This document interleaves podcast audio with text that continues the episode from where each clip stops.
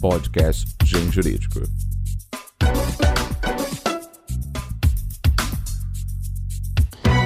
Excelentíssimos ouvintes, colendo internet, egrégio mundo jurídico. Eu sou o Henderson Furst, editor jurídico do Grupo Editorial Nacional, e este é o podcast do Gen Jurídico. Se você está nos ouvindo, nos acompanha, gosta do nosso trabalho, não deixe de recomendá-lo para algum amigo, alguma amiga, algum contato que você tenha no mundo jurídico. Vamos ampliar a podesfera, especialmente vamos divulgar os trabalhos que estamos fazendo por aqui. E no podcast de hoje eu tenho a alegria de receber nosso autor Leonardo Cacau, que vai comentar conosco sobre os requisitos de concessão do auxílio emergencial. Bem-vindo, meu caro! E para começar, eu gostaria de perguntar ao professor Leonardo sobre qual a natureza jurídica do auxílio emergencial e qual o seu valor. Olá, meu caro Henderson. Olá a todos os ouvintes do podcast da Agem Jurídico.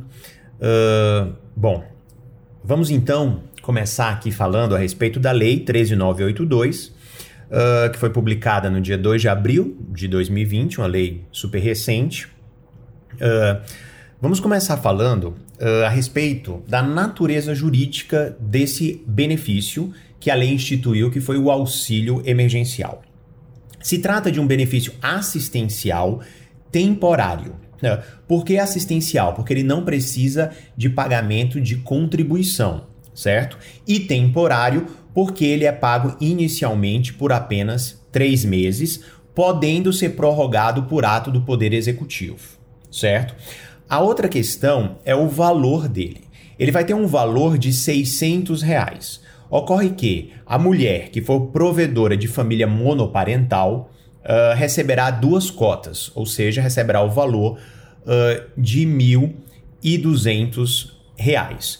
E uma questão importante uh, é a seguinte: o fato do benefício ter a natureza jurídica de um benefício assistencial é, não necessita que haja contribuição, ou seja, na prática previdenciária, não importa se aquele segurado perdeu a qualidade de segurado, tá? Ou se eventualmente ele não está mais contribuindo para o INSS. Não tem problema, tá? Muitos alunos me perguntam, professor, e o segurado que já está há mais de quatro anos sem contribuir, que perdeu a qualidade de segurado, tem direito ao benefício? Tem, desde que preenchido os requisitos cumulativos e, e os alternativos que nós vamos já abordar. O importante é que saibam que é um benefício assistencial e não previdenciário, ou seja, não exige que haja contribuições e não há necessidade de que haja a qualidade de segurado. E professor, quais são os requisitos para a concessão do auxílio emergencial? Em relação aos requisitos, Henderson, a Lei 13982/2020, lá no artigo 2 uh, estabelece dois grupos de requisitos. O primeiro requisito é o que nós chamamos de requisitos cumulativos e o outro grupo são requisitos alternativos, certo? Os requisitos cumulativos são aqueles que têm que ser preenchidos todos os requisitos, que são cinco requisitos cumulativos. E os requisitos alternativos são três, basta preencher um deles. Então, para ter direito ao benefício, tem que preencher todos os cinco requisitos cumulativos, que nós vamos falar agora, e pelo menos um dos requisitos alternativos. Vamos então aos requisitos cumulativos. O primeiro é ser maior de 18 anos de idade, ou seja, aquele beneficiário que tem menos de 18 anos não tem direito.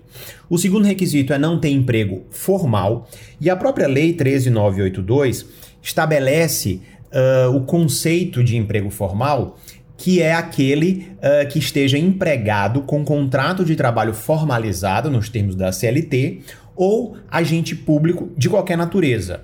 Uh, pode ser temporário, comissionado ou titular de mandato eletivo. Tá? Então, não é considerado uh, empregado formal aquele que não tem um contrato de trabalho formalizado nos termos da CLT e que não seja agente público, certo? Uh, o terceiro requisito cumulativo é que o beneficiário não pode ser titular de benefício previdenciário ou assistencial, uh, incluindo seguro-desemprego ou programa de transferência de renda familiar, ressalvado o Bolsa Família. Ou seja, quem recebe o Bolsa Família tem sim direito a receber o auxílio emergencial. O quarto requisito cumulativo é o requisito da renda familiar per capita, que tem que ser de até meio salário mínimo, que daria até R$ 522,50, ou a renda familiar mensal total seja de até três salários mínimos que dá R$ 3.135. E aqui é uma questão importante. Muitos alunos me perguntam, uh, porque dentro desse requisito tem uma alternância, né? Ou seja, é a renda familiar per capita de até meio salário mínimo ou a renda total de três salários mínimos. Então, muitos alunos me perguntam, professor, e aquele que uh, reside sozinho na casa? Uh, bom, quem reside sozinho, você pode considerar a renda total de até três salários mínimos.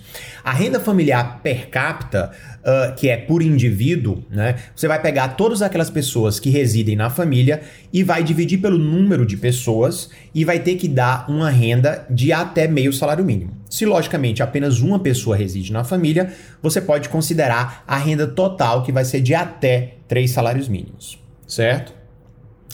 Uh, e o quinto requisito é que no ano de 2018 uh, não tenha recebido rendimentos tributáveis acima de R$ 28.559,70. Esse requisito refere-se ao limite da isenção do imposto de renda. Então, uh, estabelece a lei que quem há dois anos atrás, lá em 2018, uh, declarou que em 2018 recebeu ao longo de todo o ano uh, valores acima de R$ 28.559,70, não vai fazer jus ao uh, benefício, certo? E além desses requisitos cumulativos, desses cinco requisitos cumulativos, uh, nós temos os requisitos alternativos, tá? Quais são os requisitos alternativos?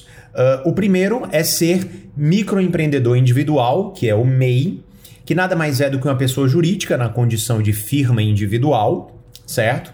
Uh, e aqui é bem importante destacar que o MEI ele pode ser tanto o MEI urbano quanto o MEI rural. Uh, o MEI rural ele, ele existe desde 2018, certo? Houve uh, uma alteração legislativa, a Lei Complementar 155 de 2016, alterou o artigo 18A parágrafo 1 da Lei Complementar 123 de 2006, que é a Lei do Simples, e criou o microempreendedor individual rural, o MEI Rural, com um período de vacácio legis uh, que iniciou-se a partir de 1 de janeiro de 2018 certo? Então, o primeiro requisito alternativo é o, o MEI, você ser um MEI uh, urbano ou rural, certo? O segundo requisito alternativo é você ser contribuinte individual ou facultativo.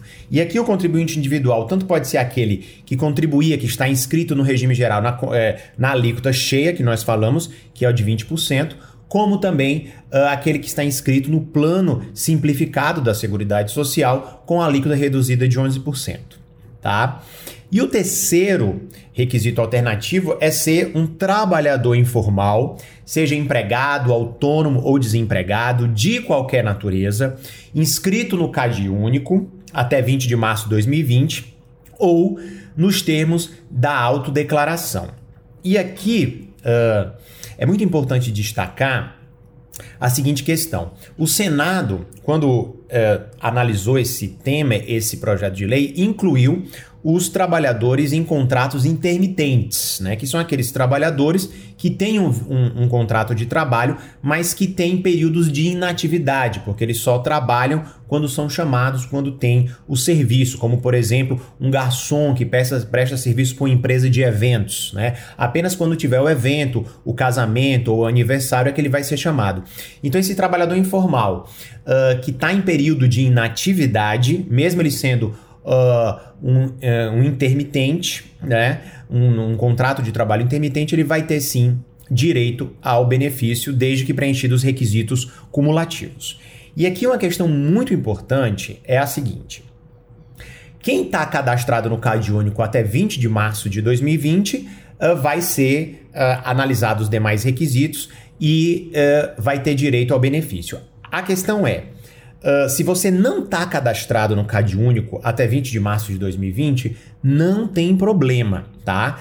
Uh, você vai fazer a sua autodeclaração, o, o governo vai editar um decreto nos próximos dias que vai estabelecer o site onde você pode fazer isso, o aplicativo onde você pode fazer essa autodeclaração, bem como também por meio até de telefone, tá? Então você vai fazer a sua autodeclaração uh, e não tem nenhum problema. Então, muito importante, muitos alunos também me perguntando isso, Henderson, e é importante a gente deixar bem claro.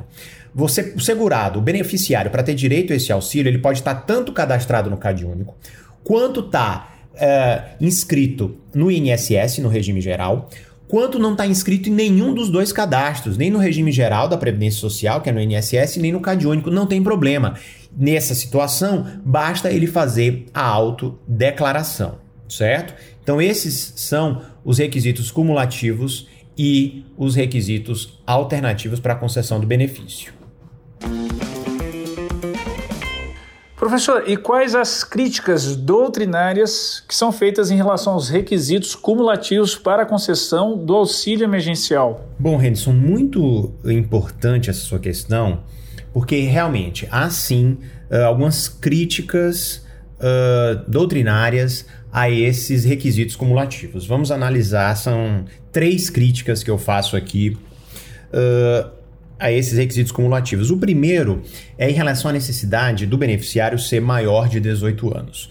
Aqui nós temos um grande problema, a meu ver, é, esse requisito ele viola o princípio da produção social porque deixa desassistido muitos beneficiários, como por exemplo uh, aquelas pessoas que têm menos uh, de 18 anos tá? e que estão em situação de vulnerabilidade social, como por exemplo aquelas mães solo, as mães solteiras que têm 16, 17 anos, uh, têm um filho e recebe apenas um Bolsa Família no valor de 200 reais e não vai ter direito ao benefício assistencial pela simples razão de ter menos de 18 anos. Né? Nesse ponto é, é importante destacar que o projeto de lei 873 de 2020 do Senado, ele foi aprovado no Senado, incluindo as mães adolescentes menores de 18 anos para receber o benefício. Vamos entender o que, que aconteceu. Quando esse projeto de lei, o inicial, ele chegou no Senado, que foi o que foi convertido na Lei 13982, o Senado optou, os senadores, por apenas fazer as chamadas emendas de redação e não as emendas de mérito. O que, que, são essas emendas de redação? Né? São aquelas que alteram o texto, aclarando o seu conteúdo sem alterar o conteúdo em si, tá? sem modificar o conteúdo, porque aí seriam as emendas de mérito. Uh, então, por que que o, o Senado optou por essa estratégia legislativa? Para evitar que o projeto de lei voltasse para a Câmara, porque se tivesse alguma emenda de mérito tinha que voltar para a Câmara, e isso iria atrasar a, a, a aprovação do projeto. Então preferiram fazer apenas emendas de redação e aprovar um outro projeto de lei com essas emendas de mérito, tá? Visando alterar a Lei 13982. Então esse projeto é o PL 873 de 2020, foi aprovado no dia 1 de abril de 2020 no Senado e fez essa alteração desse requisito cumulativo, permitindo que mães adolescentes menores de 18 anos recebessem o benefício. O segundo ponto polêmico e criticável referente a esses requisitos cumulativos são a, é, é a exigência de que a renda em 2018, há dois anos atrás, seja de até R$ 28.559,70 centavos, que é o limite da isenção para apresentação uh, da declaração do imposto de renda. Uh, o que que nós entendemos, o que que eu entendo aí particularmente, né? Uh, eu defendo a tese, Henderson, de que o que se tem que se verificar é a renda do beneficiário no momento em que surgiu a pandemia.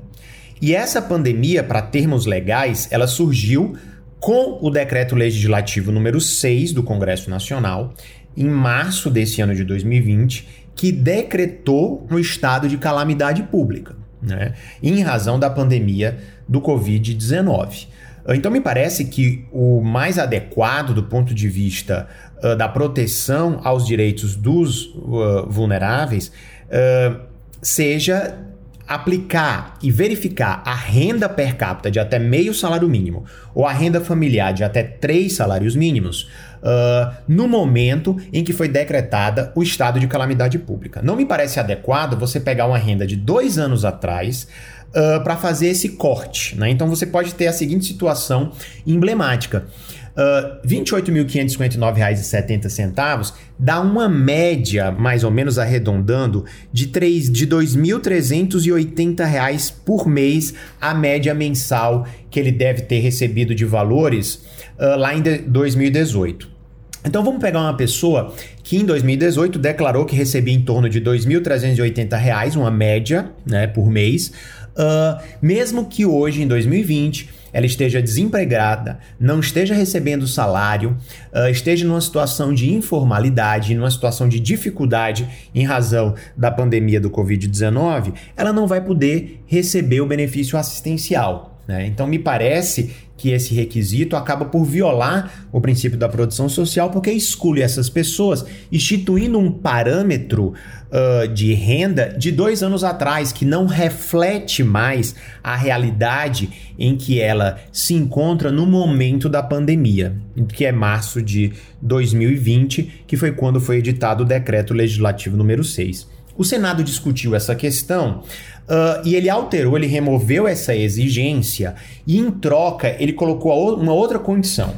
Qual seria essa condição? Seria uh, que, se em 2020 o beneficiário teve um rendimento acima do limite da isenção, tá?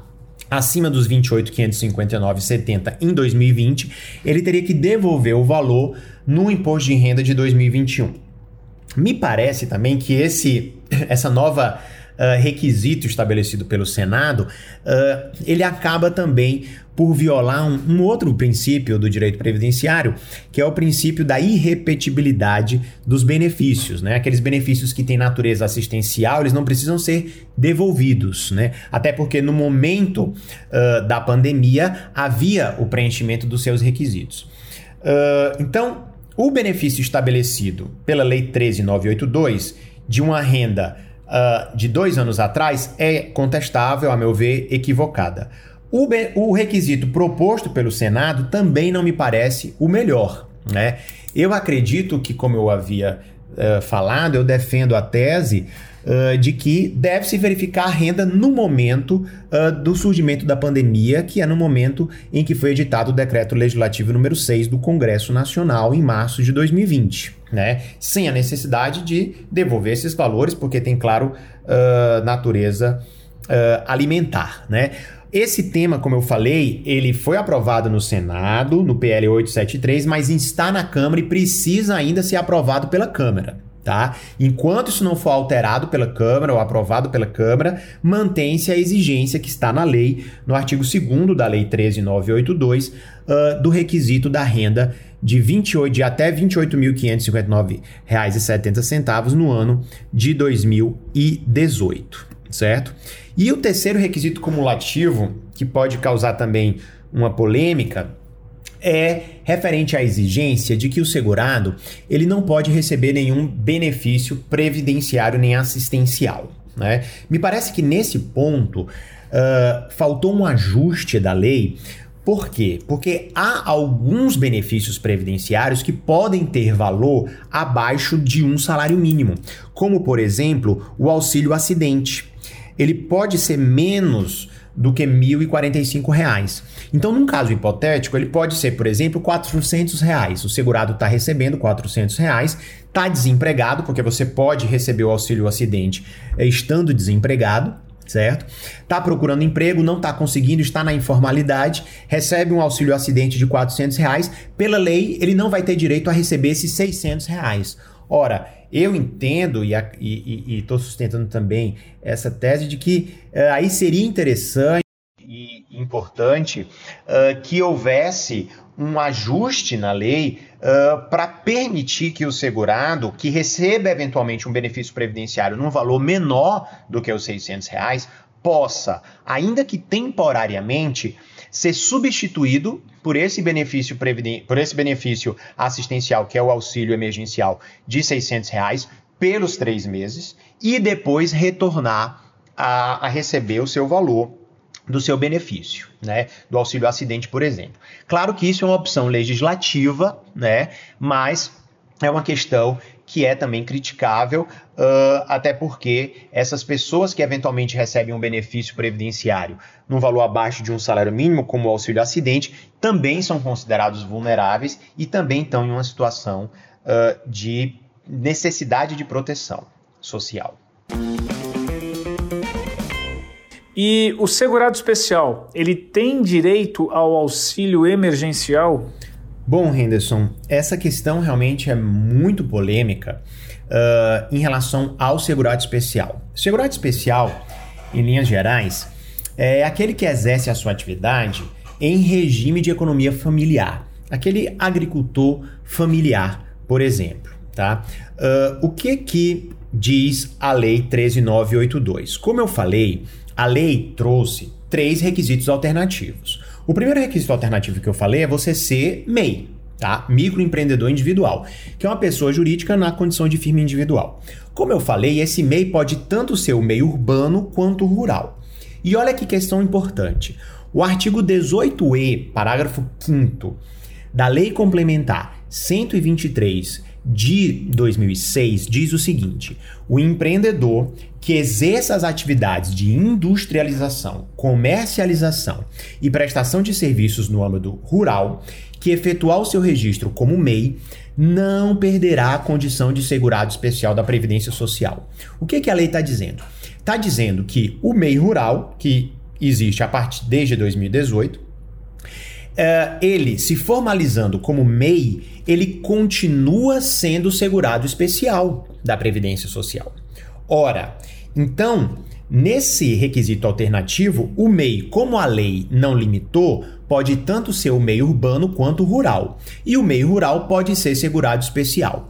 E aí, paradoxalmente, o outro dispositivo, o segundo requisito cumulativo, alternativo, perdão, ele fala que tem que ser contribuinte individual ou facultativo. Ele não inclui o segurado especial.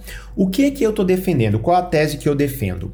Eu defendo que o segurado especial ele entra no requisito alternativo terceiro que eu havia comentado, que é o, intra... que é o trabalhador informal de qualquer natureza. E para eu defender essa tese, eu invoco um princípio constitucional, o princípio da razoabilidade. Ora, não tem sentido um benefício a lei proteger um segurado especial formalizado, que é o MEI rural, expressamente o MEI rural, ele tem direito sim ao benefício, ele é um segurado especial, tá? Então não tem sentido a lei proteger um segurado especial formalizado na condição de MEI e na contramão, tá? Desproteger, não garantir a proteção de um segurado especial que não está formalizado na condição de MEI, tá? Uh, e que também sofreu, uh, foi afetado uh, por todos os problemas causados pela pandemia do Covid-19 certo? Então, apesar de ser uma questão polêmica, há doutrinadores que entendem que uh, o segurado especial não teria direito. Eu entendo que por esse, pela própria lei 13982, fazendo essa interpretação condicional, aplicando o princípio da razoabilidade, ele estaria sim incluído uh, no dispositivo do requisito alternativo que garante esse benefício para os trabalhadores informais de qualquer natureza, certo? Desde que, logicamente, preenchido os requisitos cumulativos certo?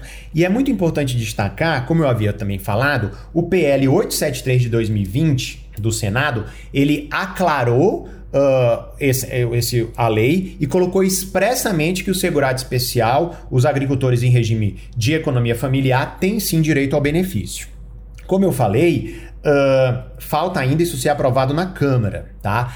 Uh, mas eu entendo que mesmo sem é, esse PL 873 de 2020 do Senado, uh, a própria lei que já foi uh, publicada agora, a Lei 13982, realizando essa interpretação hermenêutica, é possível sim incluir o segurado especial, certo? Uh, claro que isso é, é, uma tese que eu defendo, é uma interpretação constitucional, é necessário aguardar o posicionamento uh, do próprio Poder Judiciário a respeito uh, dessa interpretação. Mas esse é o fundamento e essa é a tese uh, que eu defendo.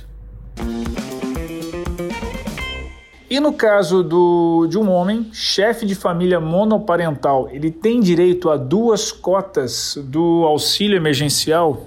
Bom, uh, em relação a essa questão, uh, o, a Lei 13982 dispõe expressamente que a mãe, chefe de família monoparental, a mulher, chefe de família monoparental, vai ter direito a duas cotas, ou seja, receberá R$ 1.200, que é o caso da mãe solo, né? a mãe solteira, uh, que tem uh, um, dois mais filhos, né?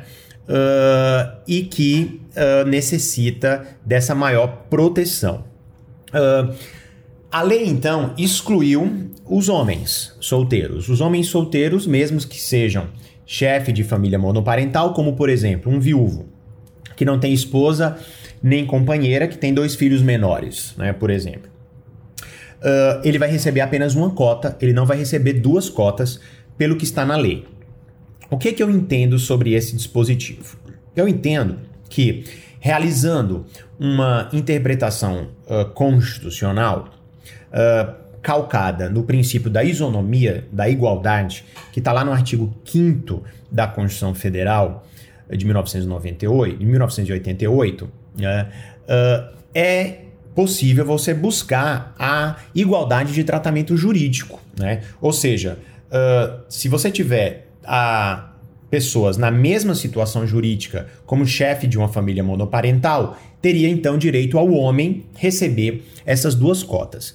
É claro que na prática a gente sabe que o maior número de casos são uh, mães solo, mães solteiras uh, e não pais solteiros. Né? A estatística é muito maior re referente às mulheres.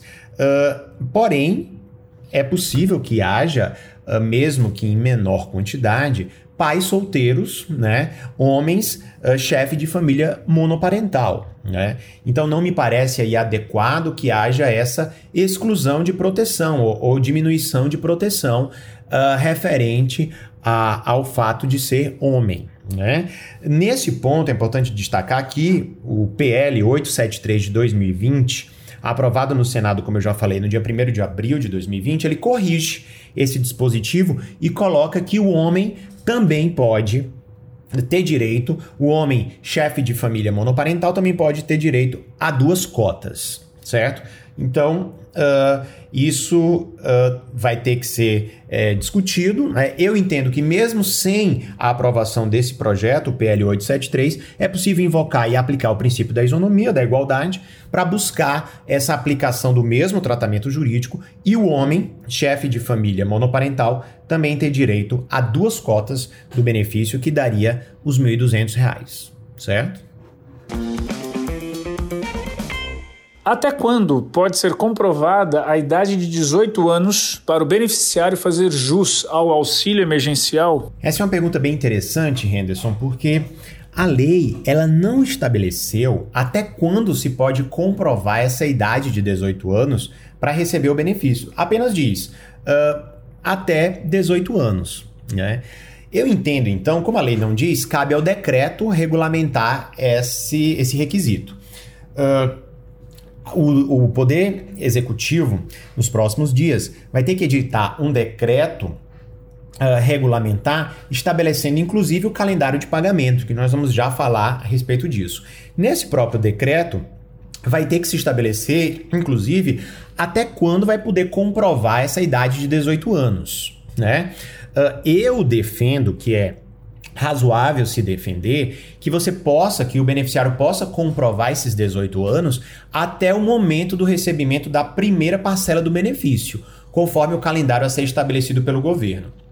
Uh, isso é importante porque uh, vai acabar uh, favorecendo aqueles beneficiários que fizerem 18 anos depois da publicação da lei, ou seja, depois de 2 de abril de 2020, mas até a data do recebimento da primeira parcela. Né? Ou seja, você acaba incluindo mais pessoas e essa, e essa tem que ser a ideia no momento de proteção das pessoas contra esses drásticos efeitos causados pela pandemia do coronavírus, né? Mas a lei não estabeleceu. É necessário então que o decreto venha regulamentar essa situação, certo? Eu defendo essa tese que possa ser comprovada essa idade de 18 anos até o momento, até a data do recebimento da primeira parcela do benefício. Mas isso é uma questão que precisa ser efetivamente regulamentada pelo decreto. A nova lei 13.982 de 2020, ela estabelece o calendário de pagamento do auxílio emergencial? Não. A lei não trouxe o calendário de pagamento desse benefício. Isso é uma questão que vai ter que ser definida agora nos próximos dias pelo é, Poder Executivo, tá? Por meio do decreto. O decreto vai regulamentar e vai estabelecer as datas. Uh, o mais importante é que o próprio governo já se manifestou de que uh, aqueles que já estão cadastrados no CAD único uh, vão receber o benefício já nos próximos dias, vão ser os primeiros a receberem. Como eu falei, não há problema se você não está cadastrado no CAD único, você vai poder fazer a sua autodeclaração certo? O próprio governo vai nesse decreto dizer qual é a plataforma, qual é o site da internet para fazer isso. Vai ter um aplicativo também pelo celular para você baixar e fazer, e até por telefone, certo? Uh, então, muito cuidado também com links falsos, uh, piratas, só para pegar sua informação de estelionatários. Então, muito cuidado. Baixar apenas uh, aqueles que são indicados pelo governo, que vai ser indicado nesse decreto. E depois, aquelas pessoas que também já recebem Bolsa Família certo? Então, a ideia é que se pague o quanto antes, porque essas pessoas já estão realmente precisando, já estão em quarentena, já estão sofrendo os efeitos uh, drásticos, né, econômicos de não poder trabalhar, de não ter renda. Então, é muito importante que haja logo esse é, pagamento e a divulgação uh, desse calendário. E a forma como vai ser feita uh, vai ser já depositado na conta da pessoa, a pessoa que tiver uma conta corrente vai ser depositada na sua conta corrente, certo? Uh, quem não tiver conta corrente vai poder sacar o benefício uh, não só nos bancos, né, ou na Caixa Econômica, ou no Banco do Brasil, nos bancos públicos, mas também nos correspondentes bancários, correios, Uh, por exemplo, o governo vai tudo estabelecer esses procedimentos uh, no decreto. O mais importante é que não haja aglomeração de pessoas, a gente sabe da necessidade dessas pessoas em receber esse valor, é um valor alimentar, é muito importante, mas ao mesmo tempo tem que tomar cuidado contra a aglomeração e a grande circulação de pessoas. O governo também está atento a essa questão em razão uh, da pandemia uh, do Covid-19. O auxílio emergencial ele pode ser acumulado com o Bolsa Família? Bom, uh, em relação a essa questão, Henderson, a Lei 13982 de 2020, que foi aprovada, ela fala que não pode acumular o auxílio emergencial com o Bolsa Família. Ele vai ser substituído uh, automaticamente de ofício se ele for mais vantajoso.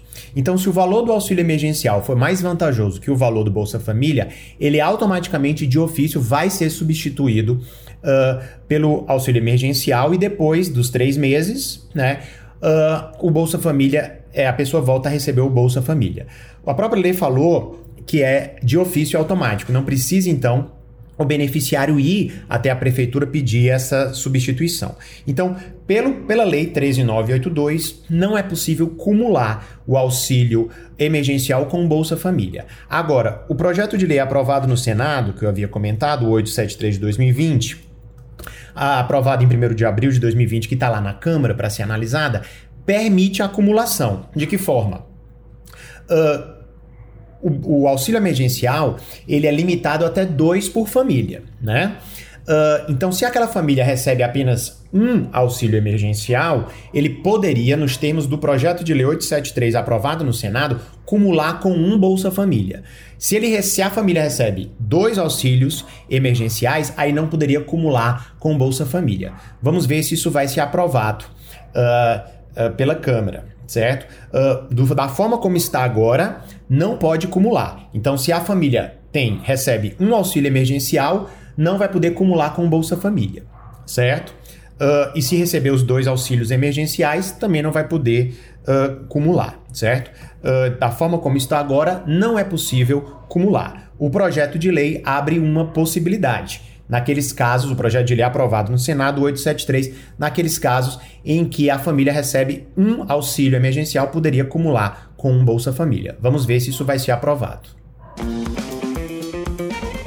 Professor, quais as outras modificações trazidas pela Lei 13.982 de 2020? Sim, houve duas outras uh, alterações bem interessantes trazidas pela Lei 13982. Uh, a primeira foi a antecipação uh, de 600 reais para o pagamento do BCP LOAS de quem está na fila para receber o LOAS vai poder, por esse período de três meses, ser antecipado o valor de 600 reais. E a lei também permitiu a antecipação de um salário mínimo, e aí é 1.045 reais, para o pagamento uh, do auxílio doença. As pessoas que estão na fila do auxílio doença aguardando a realização uh, da perícia. Tá? Uh, basta que haja a juntada do atestado médico do médico particular. Uh, no próprio meu INSS que vai ser possível colocar esse atestado. Certo? E a outra uh, uh, questão bem importante, uh, já agora em relação às empresas, né, possibilitou que as empresas façam a compensação uh, na sua cota patronal dos primeiros 15 dias de pagamento do salário do empregado né, que está afastado pela Covid-19. Né? Em regra, esses primeiros 15 dias é pago pela própria empresa o INSS só começa a custear a partir do 16º dia. Né? A lei permite, então, em razão das dificuldades que as empresas estão passando, que esses 15 primeiros dias uh, para o empregado que está afastado uh, em razão uh, do coronavírus, que também seja pago pelo INSS. Nesse caso, como vai fazer? A empresa vai pagar, tá? Mas ela vai compensar esse valor quando for recolher a sua cota patronal, certo? Então acaba no final sendo o próprio INSS que está fazendo uh, esse uh, pagamento, certo? Essas são outras alterações também importantes trazidas pela lei uh, 13982. E outra questão que ela também alterou uh, foi referente ao critério de renda familiar para concessão uh, do BCP LOAS, certo? Uh, então a lei é, foi uma lei, uma lei bem importante e que trouxe importantes novidades no direito previdenciário na área assistencial. E para terminarmos, eu gostaria, professor, de ouvir o senhor falando um pouco da sua trajetória profissional para os nossos ouvintes. Bom, meu caro Henderson, referente a essa questão, uh, eu, uh, antes de ser uh, juiz federal, sou juiz federal desde 2011, né? Antes de ser juiz federal em 2007, eu era uh, procurador federal, integrava a carreira da Advocacia Geral da União, né? Uh, antes de ser procurador federal, uh, eu era técnico do Ministério Público Federal, né? Uh, e antes de ser técnico do Ministério Público Federal, eu fui técnico judiciário do Tribunal de Justiça do Estado do Ceará, né? minha família é do Ceará, então desde os 18 anos, né? Desde muito cedo eu passei no concurso público e desde então uh, vou alternando os cargos. Né? Uh, agora, desde 2011, eu sou juiz federal, uh, atuo em Florianópolis, né? Do Tribunal Regional Federal da Quarta Região, que engloba os três estados do Sul, Santa Catarina, Paraná e Rio Grande do Sul. Né? O nosso Tribunal Regional Federal da Quarta Região fica sediado em Porto Alegre no estado do Rio Grande do Sul, né? Uh, e eu queria aproveitar também uh, para me colocar à disposição para todos aqueles ouvintes que eventualmente queiram tirar alguma dúvida sobre o auxílio emergencial. Eu entendo que nós, como professores, temos nesse momento de crise, né, uh, dar a nossa contribuição, um dever ético uh, de tirar as dúvidas dessas pessoas que precisam desse benefício para sobreviver, para conseguir enfrentar essa crise. Então, me coloco à disposição. Uh, aqueles que queiram tirar e mandar alguma dúvida, basta me mandar pelo próprio Instagram. Né? O meu Instagram é leo underline cacau, leo underline cacau, C-A-C-A-U. Uh, basta me mandar uh, um direct, uma mensagem, tá? Que eu vou uh, ter o maior prazer em responder, em tirar as suas dúvidas. Eu acho que temos que ter esse dever ético, esse dever cívico nesse momento. No meu próprio Instagram, eu também coloquei lá três vídeos que eu fiz só explicando esse auxílio emergencial. Cada vídeo em torno de 20 minutos, né? Então são quase aí uma hora de aula que você vai ter gratuitamente. Basta você entrar uh, no meu Instagram e já verificar. Uh, já assistir para que você possa, uh, você operador do direito, você advogado, você que é beneficiário, né, que quer ter acesso, uh, quer saber do seu direito, eu tentei colocar da forma mais clara e objetiva possível. Né? Me coloco à disposição. Muito obrigado, Henderson, por esse espaço e um, um abraço, um forte abraço para você e para todos aqueles que nos ouvem. Até a próxima. E é isso, meus caros. Chegamos ao fim de mais um episódio do nosso podcast do Gen Jurídico. Eu gostaria de agradecer ao professor Leonardo Cacau, não só pela disponibilidade de ter participado aqui conosco do podcast, mas também uh, pela confiança em nossa casa editorial, publicando seu curso prático de Direito e Processo Previdenciário, um livro maravilhoso que muito nos honra ter por aqui. E eu gostaria de me despedir de todos, dizendo que seguimos aqui à disposição. Se tiver dúvidas, mandem aqui para o editorial, pelas nossas redes sociais, pelos nossos e-mails institucionais. Vai ser um prazer nós continuarmos dialogando sobre direito e suas questões contemporâneas que a sociedade tem apresentado para nós resolvermos. É isso, fiquem bem, fiquem em paz. Esperamos nos ver em breve no próximo episódio do podcast do Gen Jurídico. Um forte abraço e até lá! Podcast Gen Jurídico.